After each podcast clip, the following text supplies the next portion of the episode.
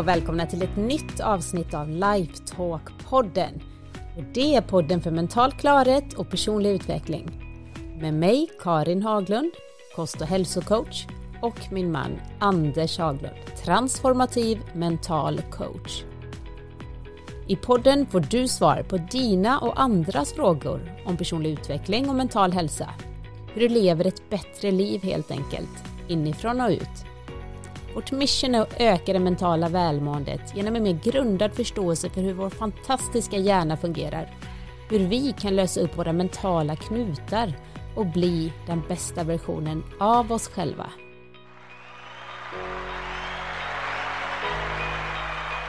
Hej underbara Anders! Hej underbara Karin! Hej! Hej! Vet du vad jag har gjort idag när du har haft coaching? Nej, hur ska jag kunna veta det? Jag vet inte. Nej, kan hemlis fundera alls. lite? Ja. Nej, inga hemlis alls på något sätt. Eh, Jag har lyssnat på dig. Jaha, du lyssnar på mig Jag fast jag inte var där. Ja, Mm. jag tänkte att gud vad tråkigt det är när han inte är här, så ni ska lyssna på dig. Nej, det var inte därför jag lyssnade. Jag lyssnar för att eh, när det här släpps så kommer ju alla som lyssnar kunna köpa en onlinekurs med dig. Mm. Så jag lyssnar igenom lite för jag håller på med det sista redigeringen och fixa inför det. Så att då lyssnar jag på väldigt många klipp. Ja, jag har spelat in en massa videos för det här för att se om vi kan besvara frågorna där ute för den som vill gå en hel sammansatt kurs i eh, mental hälsa. Mental hälsa och den kommer ligga under min kursakademi karinhaglund.se. Då går man till kurser och där kan man då köpa den här kursen som handlar just om den mentala hälsan. För jag jobbar ju som kost och hälsocoach och är det någonting som jag upplever i mitt jobb med att hjälpa andra människor att eh, få till en hälsosam livsstil så är det att det som eventuellt kan sätta käppar i hjulet att få till det, det är mentala problem. Mentala issues, alltså vi tänker antingen för mycket på vad vi inte får, borde, måsten och så vidare. Och skapar en himla massa onödig stress. Och om det är någonting så är stress inte så hälsosamt för oss. Nej, och framförallt är det ju så här att allting som vi gör eller inte gör har ju en mental bakgrund. Det skapas ju först inne i oss och sen händer det utanför. Mm. Så alla som har lite klurigt med att hålla i sitt program eller så, då är det ju någonting som är i vägen. Precis som det är för alla mål som man sätter upp. Om man inte får till dem så är det ju någonting som är i vägen. Enkla mål som att säga jag ska plocka upp pennan här från skrivbordet. De gör vi ju bara. Det är ju bara att gå dit. Men det är klart, sätter någon dit någon form av quarterback framför 120 kilo som har sagt nej, du rör inte den pennan, då börjar det bli jobbigt. Och vad de flesta människor har är någon form av 120 kilos quarterback mellan öronen. Som gör att eh, till exempel i en studentlägenhet där ingen diskar, om man nu frågar varför blir det inte diskat så är det för att de går förbi någon och tittar på de där fyra tallrikarna och i deras huvud så är det ett 24 timmars projekt att få dem gjorda. Och om de väl satt igång gjorde det så visar det sig att det är 3 minuter och 20 sekunder projekt. Men i huvudet känns det som att jag har 24 timmars jobb och så blir det inte gjort. Så väldigt ofta gör vi saker mycket större i huvudet än vad de är i verkligheten. Och det är det som gör att de verkar så oöverstigliga och svåra att få till och komma igång med. Så det verkar så svårt att leva utan det där som jag älskar så mycket eller nej, jag orkar inte göra min träningsprogram idag för att. Och sen har vi de här där vi gör det större än vad det behöver vara, vill jag nog påstå i varje fall. Och att komma över de mentala hindren då, snarare än kanske mentala problem, för då låter det Mm. som att vad är det för fel Ja, på det- mig? Utan det här är någonting som vi alla människor har för att vi är Absolut. gjorda och utvecklade under evolutionen för att spara energi så mycket som möjligt så att om det skulle dyka upp en tiger eller något, då får jag inte ha gjort åt en massa så jag inte orkar ta mig undan för då blir vi inte fler. Så kroppen och systemet kommer alltid fråga, är det här riktigt viktigt verkligen? För tänk om Att det dyker upp jogga." någonting jobbigt sen. Alltså, Tänk ifall det dyker upp någonting jag verkligen behöver energin, då vill inte jag att du har gjort åt den, så du får förklara för mig att det här är viktigt. Måste du verkligen ut och jogga? Är det verkligen viktigt att göra det här? Så därför har vi alla en form av, om vi ska kalla det tröghet, Mm. att komma igång och att övervinna den mentala trögheten, att börja fightas med den och med viljestyrka och disciplin ta sig igenom den, då har vi en, en uppförsbacke. Men om vi kan förstå bättre hur vi faktiskt fungerar, att det här är ett mänskliga problem och inte ett Anders och Karin-problem, och att vi alla står inför de här sakerna, Mm. då blir det mycket, mycket mjukare och lättare att bara se sin mänsklighet och arbeta med det som är snarare än hur vi tror att det borde vara. Nu snöar jag iväg på detta, men det... Nu snöar jag iväg lite, men det gör absolut ingenting. Jag måste säga att det jag lyssnar på idag, även om jag satt med när du filmade, men jag är ju lite av en guldfisk som jag har sagt flera gånger här på podden. Nej men alltså det är så bra Anders. Det är så himla bra. Så jag önskar att alla kan gå den här kursen. Så, så var Så, det sagt. Det blir lite reklam också. Ja, ja, det är väl kanske skönt. man också behöver säga nu, man behöver tagga det som reklam. Mm. Men jag ville tipsa om den kursen. Men jag tycker att vi kör på första frågan. Och det är från en tjej som heter Sara. Hej, tack för en superbra podd. Jag funderar ofta på att jag och min man är så olika. Vi har varit gifta i fyra år och nu är jag gravid. Jag och min man har helt olika personligheter och jag tycker det vore intressant att höra vad ni tänker om detta och hur ni bäst och hur vi bäst kan se detta som en styrka. För när jag är orolig känns det som att just våra olikheter kommer göra det svårt att för vår, vårt äktenskap att hålla. Mm. Bra fråga och grattis ta, Sara och eh, din man här till graviditeten. Ja. Det här tror jag är en ganska vanlig del. Och jag tror knappt att någon är immun mot att gå igenom ett helt förhållande utan att den kommer upp. För när vi är låga så gissar vi på vad problemet är och vad man behöver göra för att åtgärda det. Och en ganska uppenbar grej är just den där att ja, men vi är så olika för jag gillar att gå ut och umgås med en massa människor och du vill hänga hemma.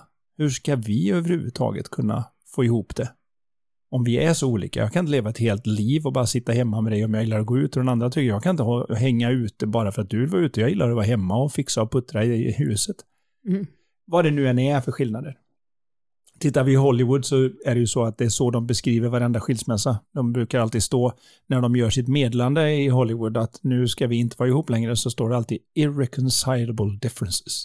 Alltså med andra ord, det här är olösliga skillnader som vi har och det är därför vi skiljer oss. Just det. Och vad de missar är det att det handlar inte om inkompabilitet, utan vad det handlar om är mer att vi inte förstår våra sinnestillstånd och hur vi går in och ut ur dem. För när vi är på ett bra ställe så är ju ofta våran partners quirks gulliga. Eh, Vi tycker liksom, åh, vad mysig hon eller han är som är sån.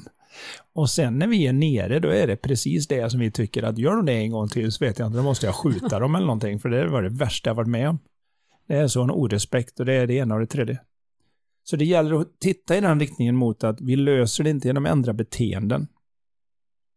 Vi löser det genom att se att våra sinnestillstånd gör att det ser så himla olika ut. Och det är lätt när man blir osäker att man börjar leta och säga det att om de bara vore så, då skulle det vara bättre. Och vad vi ofta missar är ju det att blir du ihop med någon annan så har vi samma grej. Så det är lite klurigt att, att lösa ut det här. Men vi ska komma ihåg det att så som man känner när man är i balans, det är mera facit.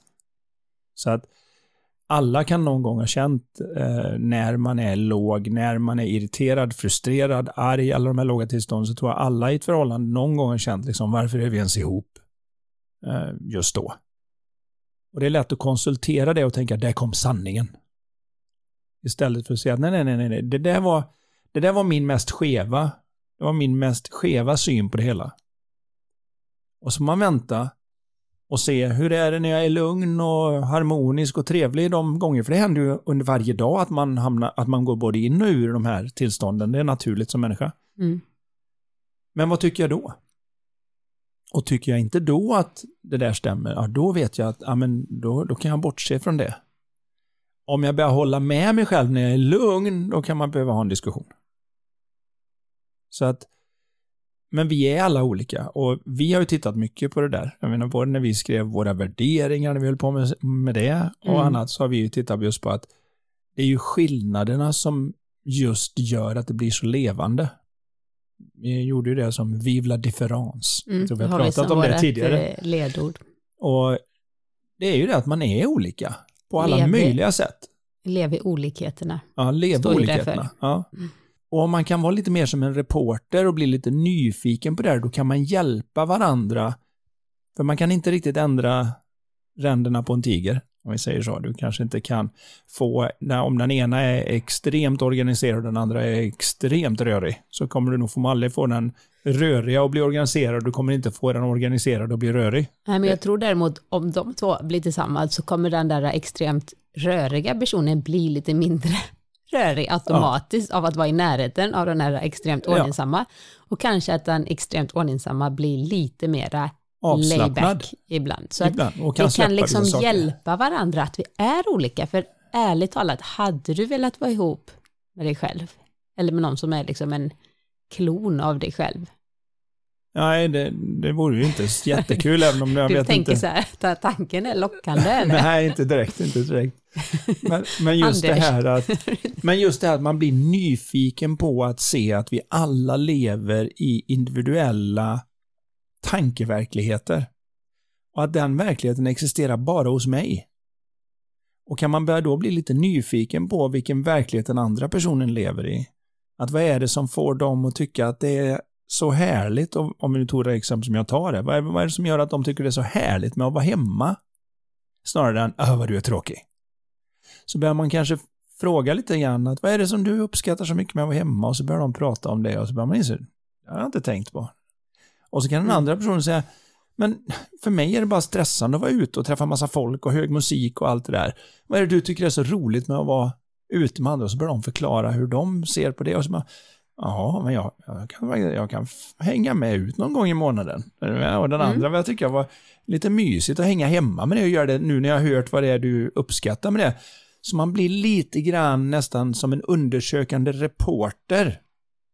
Där man får en viss, Alltså säga, man får en viss respekt för att oavsett hur konstigt det verkar, vad den andra personen än tycker, så gäller det att se att en vettig människa kan komma fram till det. Inte att vilken stolle eller vilken idiot som är så annorlunda än mig, utan mer just det här att en vettig människa, om jag väl lyssnar, kan komma fram till deras ståndpunkt om det här. Och ibland så har den andra personen inte så torrt på fötterna, så de har aldrig undersökt varför de tycker som de tycker, de bara tycker det. Och när man börjar fråga med nyfikenhet, fascination och en viss, ett anslag av omtänksamhet så kan den andra personen plötsligt säga wow, jag håller inte ens med mig själv. Mm. Det har jag inte tänkt på faktiskt.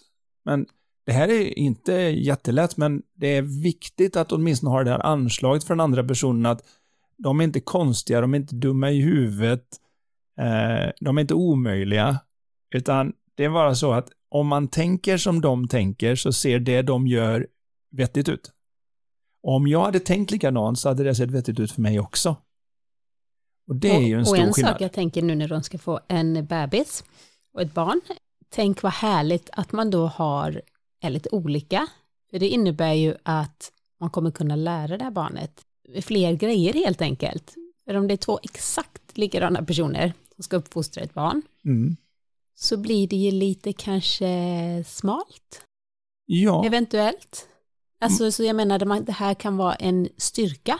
Mm. För det blir ju ofta så här, om vi säger att den ena är liksom, ja men säg då, organiserad och den andra är lite rörig. Men då kan de få lite av, av båda och få ett lite sundare förhållande. Jag tänker på min mamma och pappa när jag växte upp, alltså min pappa är sådär stencool av sig. Det är Mm. inte mycket som stressar honom. Eh, Medan min mamma är lite mer orolig av Mm. sig. Och någonstans har jag väl hamnat mitt emellan. Hade båda två varit två jätteoroliga, eh, rädda personer som gärna stressar upp sig, så hade jag ju automatiskt blivit mera sån, tror jag. Mm. Och hade båda varit två lugna filmhunkar hade jag varit väldigt chill här alltså. Kanske. Kanske. Vi vet Nej, ju inte vet hur stor inte. den genetiska Nej, men biten lite i det här är. gör det. Jag tänker också liksom vad man utsätter för. Så det behöver inte vara något nackdel, utan se det som styrkor. Och det är inget du behöver jobba på, träna på att se det, utan det kommer vara, precis som du sa, automatiskt när du mår bra, är mentalt klar och känner dig i balans, så kommer du titta på din partner och tänka, ja ja, du tänker så, men och tycka att det är liksom härligt att vi kompletterar varandra. Och, och, det kan vara väldigt berikande om man väl lyssnar ordentligt. Och det finns alltid något nytt att lära om hur man tänker på det. En av de saker som slår mig nu är att jag hade en eh, coaching session med en eh, racerförare. Och eh, då hade jag sagt det att du vet om det att bilen har ingen aning om om det är du eller Lewis Hamilton som trycker på pedalerna. Alltså med andra ord, så länge, om du trycker likadant på pedalerna och rör på ratten likadant som han gör så går det lika fort. Det finns inget magiskt där som är att ah, det är Lewis Hamilton, därför går det två sekunder snabbare. Och av någon anledning så var det lite nytt i tanken att bilen vet inte om vad jag gör. Alltså men kanske man behöver hans bil också då, tänker jag. Är det ja, inte lite materialsport självklart också? Självklart är det en materialsport, men jag tänker på om, du, om vi kör likartade bilar så kommer mm. ändå han vara väldigt snabb. Och det är, det är inget magiskt med det, utan om du kunde göra likadant i den bilen så hade den gått lika fort. Just det. Det är bara det att man har inte sett någonting som de kanske har sett. Och det var intressant för att de flög över då till London för att köra simulator i London inför racen. För att man, det är så dyrt att köra bilen på riktigt så att de har väldigt lite träningstid. Och då hade jag instruerat specifikt att ta reda på vem som är snabbast på simulatorn. Se när de kör samma bana. Jämför vad det är och hittar du ett område där de är mycket snabbare, fråga hur de tänker på det. Vad är det de gör? Och så hade de då frågat om det här och då visade det sig att en sak som hade varit helt dolt var att den här personen sa du ligger ju inte på gasen alls i kurvorna. Eh, nej, man gasar på rakan, så bromsar man in och så styr man inom kurvan och så går man på gasen på vägen ut. Och då sa de, ja men om du ligger på gasen ungefär 4% genom kurvan så blir bilen stabilare och du kommer igenom snabbare. Och då var så här, va? Ungefär 4 procent också. Kom ihåg det nu när ni testar detta ute på vägarna. 4 procent på med gasen genom kurvan. Ökar stabiliteten tydligen. Det här är ju sånt som inte jag har den expertisen om. Nej. Men de testade det och hittade direkt en sekund, vilket är enorma tidsrymder i det här, för att det är i ja, stort sett som att se vem som fäller en kula. Men det var genom att vara nyfiken på, med andra ord, de är inte magiska, de får inte gratis. Vad är det de förstår, kan, ser, tänker, som gör att de får till något som inte jag kan än? Och då blir det mer en väldig nyfikenhet att hänga kvar och se när någon annan gjorde någonting och fundera på, va, gör du så? Det har jag aldrig ens tänkt på att man kan. Och lite så är det ett förhållande också. Man kan börja bli lite, för det finns ställen där den andra personen har en sån här, vad ligger du på gasen 4% är det därför du får det så lätt att man göra detta? Man kan ju lära varandra då. Ja. Men med det sagt så kan jag ju säga att när jag är låg och irriterad så tycker jag att jag stämmer rätt mycket på att vi är olika. Men jag vet ju också då att när jag inte är irriterad, vilket jag förhoppningsvis inte är så ofta, så tycker jag att det är underbart att du är så annorlunda mot mig. Ja, men, förstår du vad jag menar? Nej, men så inte någon sitter här nu och tänker att åh, de har aldrig, så de tänker liksom, utan de, även i stunder av irritation så tänker de, åh, vivla differens. Nej, vivla differens slår inte mig i stunder av irritation. Det är när jag ur det som jag tänker, men just det, vivla differens, vad härligt, levande äktenskap mm. vi har. Eller vad säger du? Här får jag sanningen serverad. Ja, men det är ju just det här att vi har ju väldigt sällan några längre samtal efter meningsskiljaktigheter. Vi mm. förstår att de meningsskiljaktigheterna finns oftast enbart i det låga sinnestillståndet vi var i. Så det är inte som att man inte har dem, det är bara det att jag tror att vi båda två har ett annat förhållande till dem efteråt. Just det när vi kommer på att eh, just det, ja, där var det. Då behöver man inte söka upp den andra och säga hur tänkte du där och vad menar du med det och gå igenom och ha djupa diskussioner och sånt, utan man ser att problemet, om nu ska kalla det så, var ett barn av just det ögonblicket. Mm. Och när det ögonblicket är över, om man är på ett annat ställe, då fanns inte det längre, för det var bara skapat av tillfälligt osäkra tankar och den fantasi man hade. Det är ju väldigt hoppfullt. Ja, det är ju det.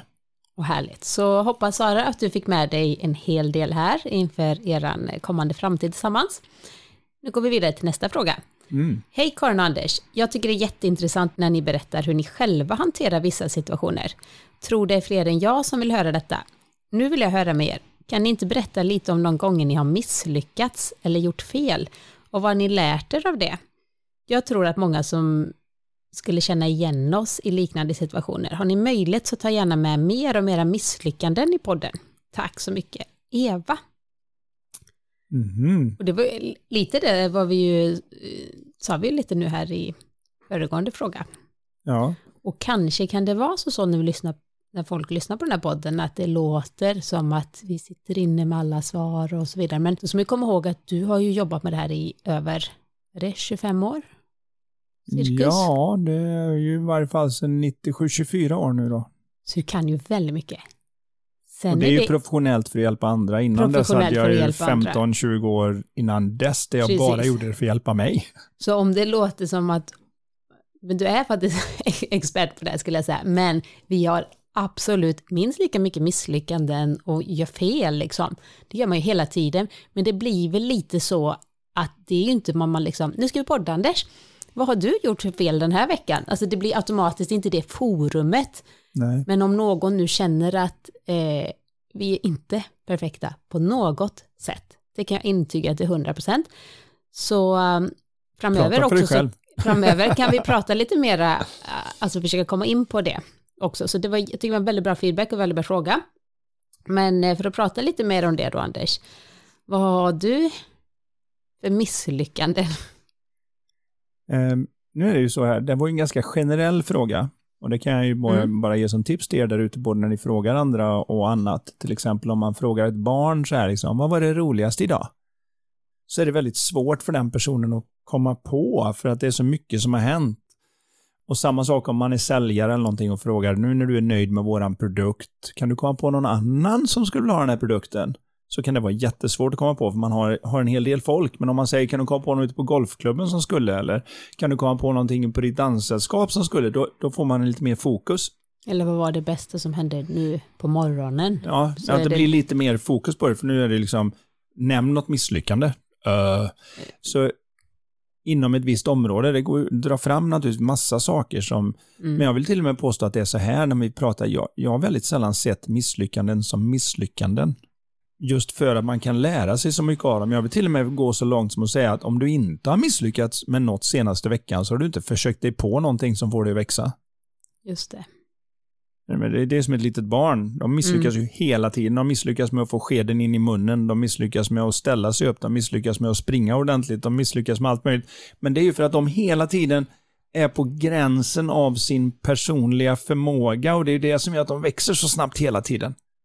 När vi blir lite äldre så blir vi lite rädda för det här med misslyckanden och håller oss inom safea parametrar där vi Mm. eh, får känna, för det känns så bra att veta att här har jag koll. Så länge jag håller mig inom den här rutan så är det ingen som kan slå mig på fingrarna och visa att jag för här har jag facit. Här kommer jag inte göra bort mig. Och då blir det lite för safe för många, speciellt när man växer. Så att jag skulle påstå som vuxen så är det så att har du inte misslyckats på ett tag, då har du inte försökt dig på tillräckligt mycket som gör att du kan växa som människa. För det är ett av de djupaste behov vi har som människor är att känna att vi på något vis växer och blir bättre. Om du, om du inte känner det, ja, då har du inte heller utmanat dig själv. Jag tänker på om du skulle se tillbaka till exempel om du kunde få det uppspelat för dig nu din allra första föreläsning. Ja. Jag tror inte du skulle se det som ett misslyckande, men du skulle kanske tänka, oj, alltså jag är faktiskt mycket bättre nu. Och det Mm. hade ju varit konstigt om du inte hade varit det. Men då så var ju du det bästa du ever kunde göra antagligen. Mm. Med det du hade då. ja. Så jag är nog också lite med det där att jag, jag vet inte, jag ser sällan liksom tillbaka, analyserar. Jag försöker lära mig när saker går fel. Mm. Jag, jag vet inte, jag har nog mera mitt fokus. Men Jag skulle ge ett generellt Ja. svar på en generell fråga. Så kan jag i varje fall säga så här att ingen som ligger på sin dödsbädd eller något, om nu tar det hela vägen dit, har ångrat och tänkt att äh, jag var för förstående och kärleksfull i mina i- interaktioner med andra människor. Så de flesta Mm. misslyckanden jag känner i varje fall, det är när Mm. jag upptäcker att äh, nu var jag lite för hård med barnen eller nu var jag lite grinig mot dig, fast det inte fanns någon anledning att vara grinig mot dig. Jag vet inte ens varför det bara dök upp eller någonting. Det är sånt som känns som ett litet misslyckande, speciellt då när man sitter och poddar, man föreläser, man coachar. Och då kan det bli som en extra grej att banka i huvudet att du om någon borde ha fattat det här nu. Och istället för att säga, men man är människa och när, när, när så att säga tåget har lämnat stationen, då har det lämnat stationen. Så att då ser jag inte det på samma sätt kanske som ett misslyckande, men jag tror att vi alla kan känna i interaktioner med andra människor där man inte betedde sig riktigt som man ville. Man kanske var lite mm. för burdus eller man kanske var rent av lite nedlåtande eller förolämpande eller irriterad och frustrerad och allt det. Det brukar vara de största delarna, i varje fall för mig, där man känner att sluta gå här och vara halvotrevlig mot en eh, kassörska bara för att de slår in fel grej eller någonting, om det nu är något vardagsgrej. Men det som är skönt är när man då kan upptäcka det och se det att nej, men jag, jag tittar i alla fall mot riktning mot att vara så trevlig jag kan. Mm. Så positiv och glad jag kan. Så förstående jag kan, så kärleksfull jag kan. Och också så förstående och kärleksfull man kan mot sig själv när man inser att man inte har levt upp till det. Där är ju den, den som det de allra flesta missar, eller hur? Mm. Att, att då när jag gör det, att komma ihåg att det gäller även mot mig. Mm. Att det är till och med där det startar, är att klara av att vara förstående och kärleksfull mot sig själv och se att jag gör alltid det bästa jag kan givet det tänkande som ser verkligt ut för mig i det ögonblicket. Så många gånger säger man så här, ja men om jag fick åka tillbaka och göra om det skulle jag göra helt annorlunda. Nej, om du åkte tillbaka till samma ställe, hamnade på samma punkt, så skulle du göra likadant.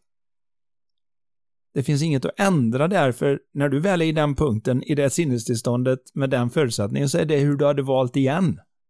Så du har ingen förmåga att göra om det som har hänt, men du har en förmåga att titta och säga om det händer mig igen, då skulle jag gärna vilja ha mer av det här istället. Mm. Och, så vi kan förändra det som komma skall, men inte det som redan är förbi heller. Så det är ytterligare en sån här sak där man är lite snällare mot sig själv. Jag vet inte om det här talar mot de typ av misslyckanden som, som de pratar om, men nästan alltid generellt sett så vill jag påstå att det är det det handlar om, att man vill så gärna vi vill alla vara den bästa människa vi kan vara. Och jag tror att vi över hela världen är ganska överens om att ha den här men ibland så kommer det kanske i vägen att vi alla vill bli så gärna vill bli gillade att vi missar att det kanske är bättre att vara respekterad. Mm. För när vi är ute efter att vara gillade, då böjer vi och vänder och vrider på oss själva och gör det vi tror vi behöver för att ingen ska tycka illa om oss. Men när vi, om vi tittar lite mer på både egen självrespekt och andras respekt, om man nu ska kalla det respekt, jag vet inte, men då handlar det mer om att kunna titta sig i spegeln och säga jag gjorde det bästa jag kunde enligt vad jag tyckte var rätt och vettigt idag. Just det. Och, och mäta sig mot den och så komma ihåg den här enkla att det är egentligen inte någonting nobelt i att jämföra sig med andra människor och se om man kan slå dem, utan det handlar om att så att säga slå gårdagens jag.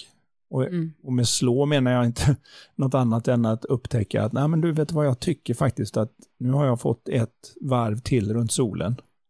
Och jag är en lite bättre version. Jag har skavt, lite av de vassa kanterna har försvunnit.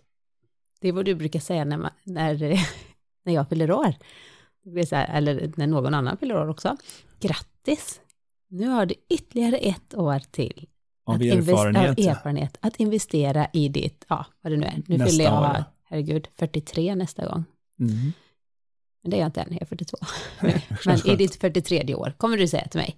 Och det är ju så sant att ju äldre vi blir, desto så bättre på att leva och lära känna oss själva. Och då, och då innebär ju det att vi tar de här äh, automatiska misslyckanden vi gör hela tiden och vi lär oss någonting.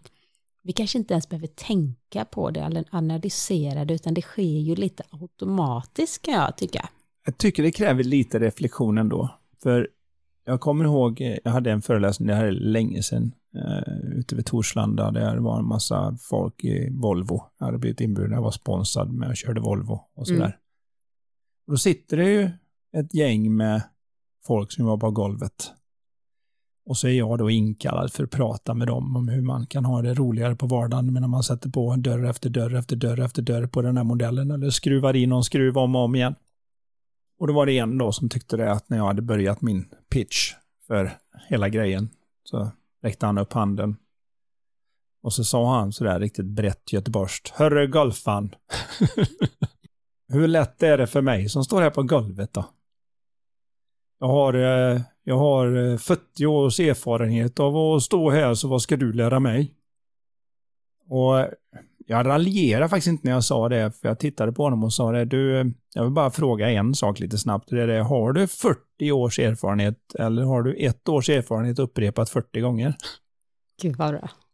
För ibland har vi liksom inte reflekterat och tänkt. För du vet, en del som är sådär, de, som han satt ju så här med korsade armar och tittade på mig lite nästan uppfordrande och utmanande sådär. Som att, mm. varför är jag ens här? Jag kan mitt jobb du. Så ibland så har vi bara bestämt oss och sen upprepar vi det varje år och så kallar vi det för 40 års erfarenhet när det egentligen är ett års erfarenhet upprepat 40 gånger. Eller som när man har i, vi killar, man har någon herrklubb och så träffas man en gång om året och går ut och äter någon middag och spelar lite tennis eller åker gokart eller någonting. Och så säger man att ah, vi har ju träffats nu i 20 år. Nej, det har vi inte. Vi har träffats 20 gånger. Och när man mm. pratar framåt säger vi att ja, vi har många år kvar att träffas. Nej, vi kanske har 15 gånger. ja, så, om man träffas så. Ja, ja, men förstår du vad jag menar? Att, att ibland missar vi att göra en viss reflektion, så att man ska inte tro att det kommer helt automatiskt. Vi kan Nej. inte undvika att utvecklas och gå framåt, det kan vi faktiskt inte. Vi, vi är inlärningsmaskiner. Men om du inte... Problemet är ju att tiden fixar allt det här. Men tid som lärare, hur bra den än är, har ju sitt avgörande problem i att den dödar sina elever. Man är som på toppen när man är 98 liksom. ja, och då, vad ska men, man göra men, då? Vad menar du att det tar sån tid då, eftersom vi inte har en obegränsad tid, Nej, så vill vi speeda upp det hela. Och det är lite så som jag ser på min coaching, när jag coachar en människa, så ser inte jag det att jag ska ge dem något som de inte hade kunnat komma på om de hade fått en massa tid. Men förhoppningsvis är det så att jag kan hjälpa dem att komma dit de vill lite snabbare. Mm och enklare. Alltså med andra ord, de klarar av saker som de inte hade klarat av riktigt lika lätt och inte riktigt lika snabbt utan att få den yttre hjälpen. Och det är så jag ser på coaching i viss mån när jag coachar och så. Och samma mm. sak här nu då, när vi pratar det. här är ju långt om misslyckanden och annat. Jag vet inte hur mycket vi svarar på den Nej, frågan. Nej, vi men... kan inte riktigt komma på. Men, men jag kan ju säga att Eva och alla ni andra, vi misslyckas ständigt. Och jag skulle säga, tyvärr, men alltså sen man blev förälder så blir det så tydligt, för det finns så många vardagssituationer som är, vad ska jag säga, utmanande. Kan det med, vara rätt ord? Och med tre småttingar så kan man säga att det är så väldigt svårt att få alla nöjda samtidigt. Det är ju ända mm. ner till att det går inte att sätta på tvn utan att det blir liv om att jag vill inte titta på det, jag vill inte ha det. Om ni ska titta på det, då går jag härifrån. Han och, fick det. Och, och sen ska man in där och på något vis vara förstående och kärleksfull istället för att bara mm. säga då stänger vi av om ingen ska, vad menar det skulle vara roligt. Så det här står mig, men jag, jag vill ändå återgå till det här och säga att jag ser det som en varningssignal om jag inte har misslyckats. Just det. För då har jag inte försökt göra något nytt. Och, och sen det här med hur, hur man rättar till, eller vad ska jag säga, där handlar det väldigt mycket om, tycker jag, att när man inser, vilket jag gör ganska ofta då, att jag misslyckades med någonting med barnen, kanske var för hård eller eh, ja, gjorde någonting, då är jag ganska, har ganska lätt för att säga förlåt. Och det tror jag man kommer långt med. Förlåt, jag gjorde verkligen fel.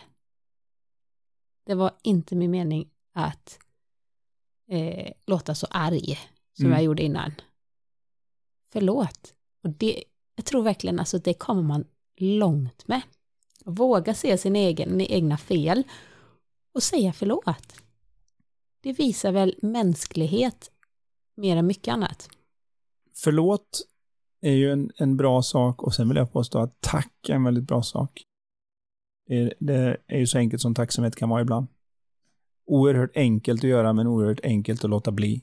Bara som en sån enkel sak som du vet, du kan känna ibland att eh, här har jag stått och slitit med den här måltiden, alla bara glufsar i sig och går iväg.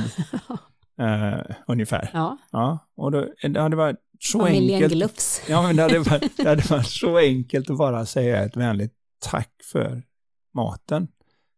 Vi först, man, man visar att jag förstår, här, här, här har lagts tid, kärlek, energi.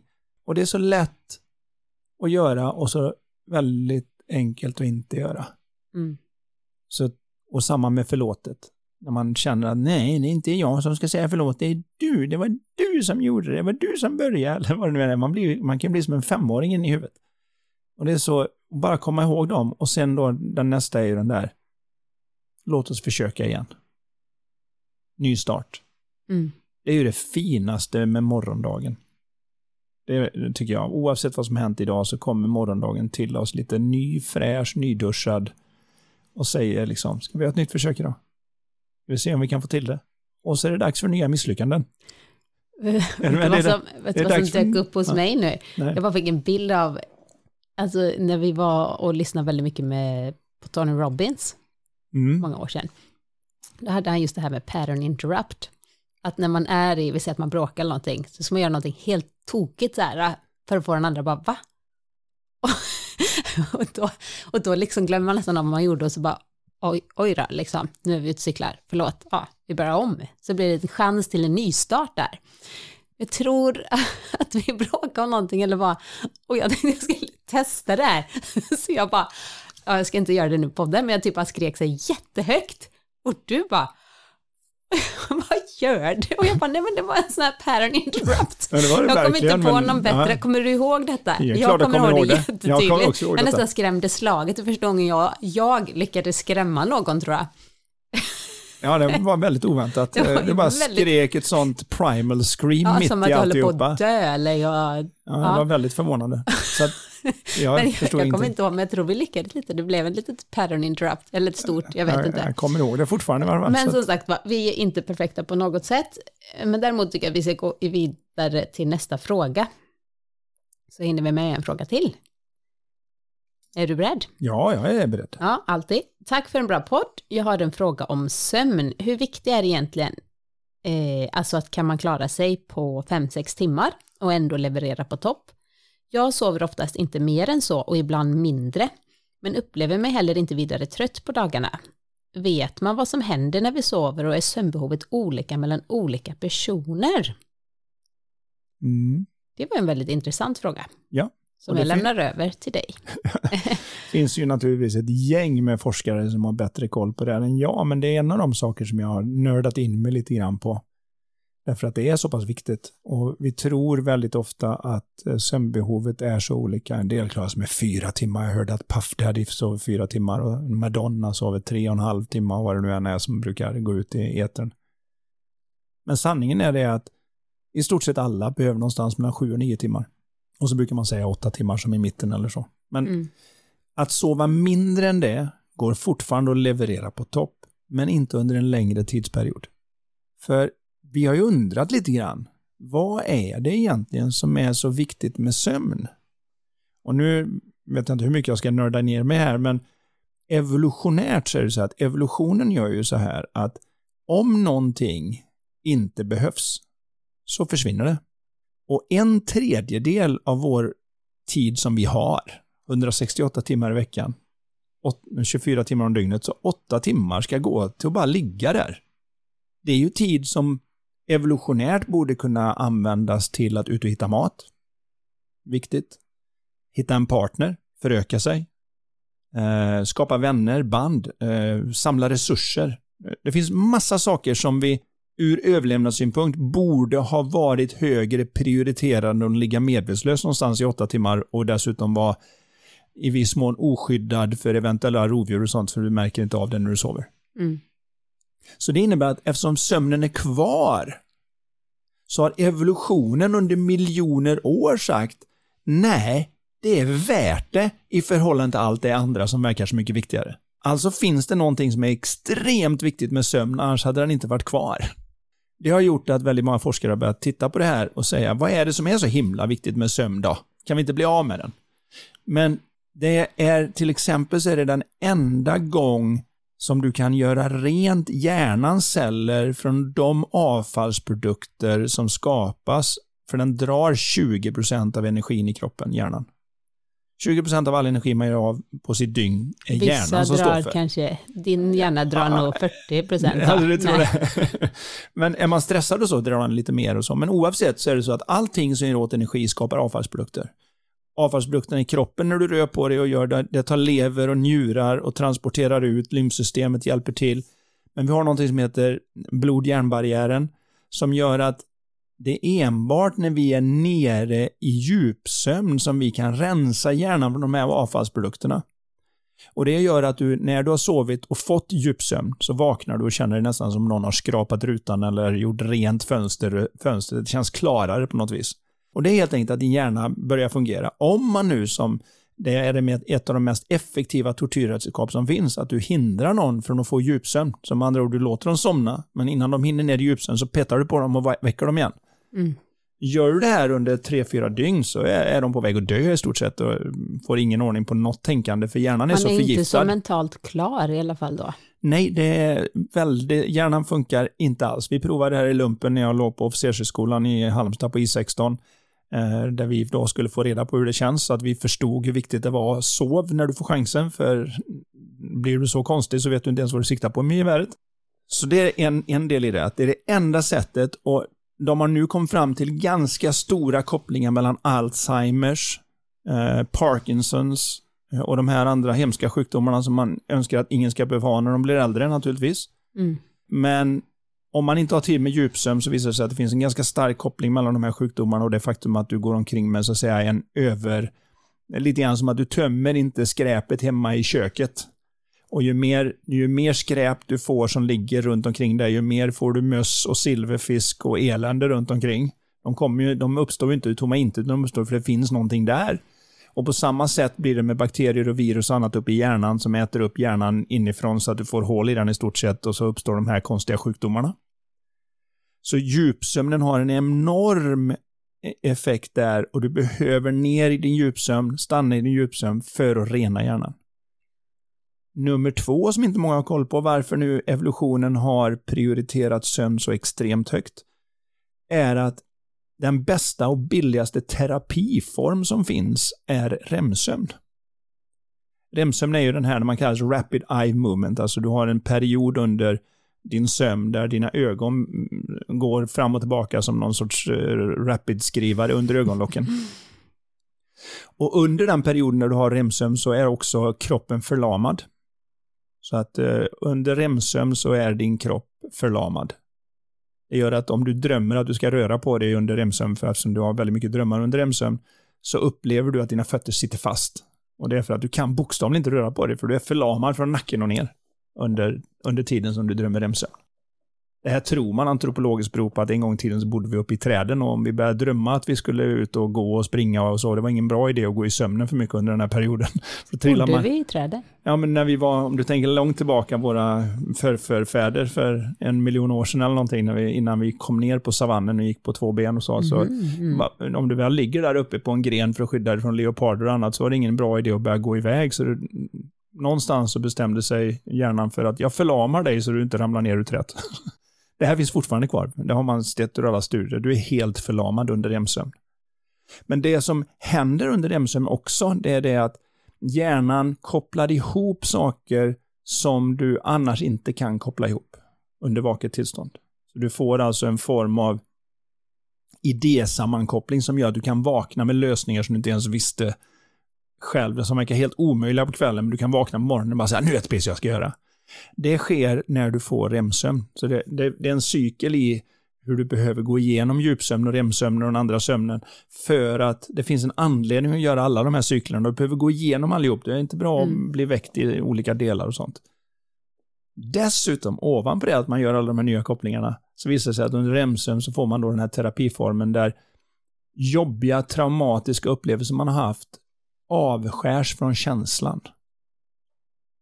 Vilket gör att tiden så att säga läker alla sår, men det beror egentligen på att du Sömnen råkade ut... läker alla Nej, sår. men ta lumpen till exempel. Mm. Alla jag har träffat som man låg i lumpen ihop med, vi vet ju hur eländigt det var. Det är ju en typisk manlig grej att komma ihåg, men det var eländigt. Man, jag bodde i, i snögrotta uppe i Älvdalen i minus 38 grader. Det var så kallt så att svetten frös på insidan av uniformen så man fick bryta loss sina knäveck och armveck när man vaknade på morgonen.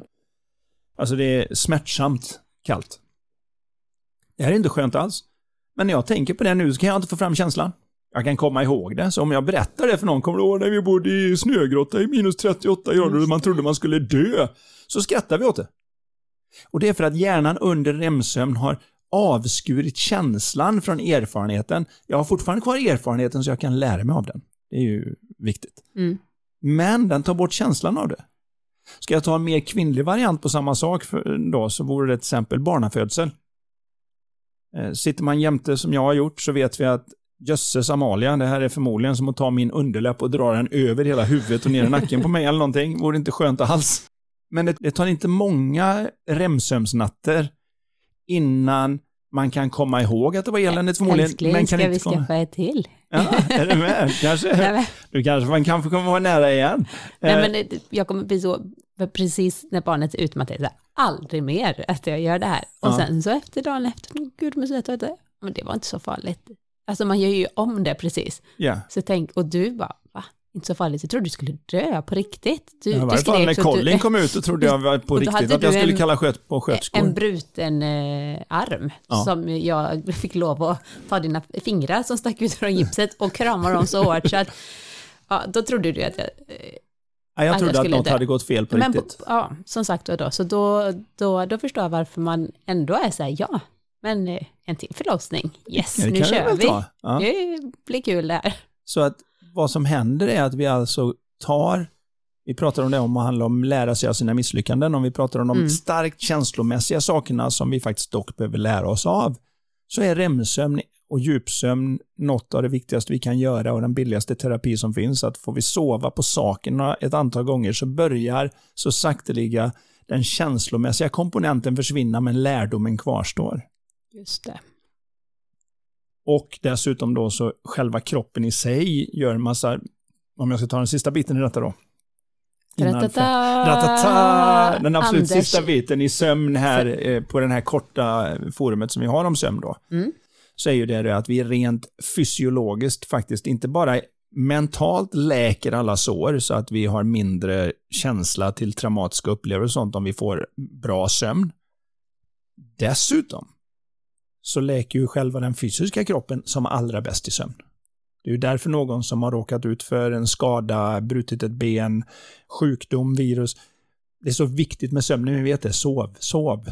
För när du sover så kan du skicka ut mer av alla de olika hormoner, synapssubstanser och annat som gör att du läker. Mm. Så allting läker bättre under sömnen och därför verkar det som att evolutionen har sagt det att det är fullkomligt slöseri med tid när du kunde vara ute och söka en partner eller käka eller resurser eller bygga något och göra något som vore mycket bättre för dig än att bara ligga här.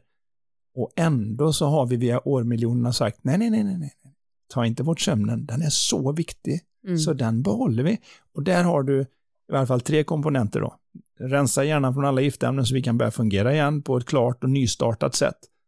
Samma sak med då den rent känslomässiga och sen den rent fysiologiska, att vi faktiskt Mm. läker alla sår och problem in i kroppen.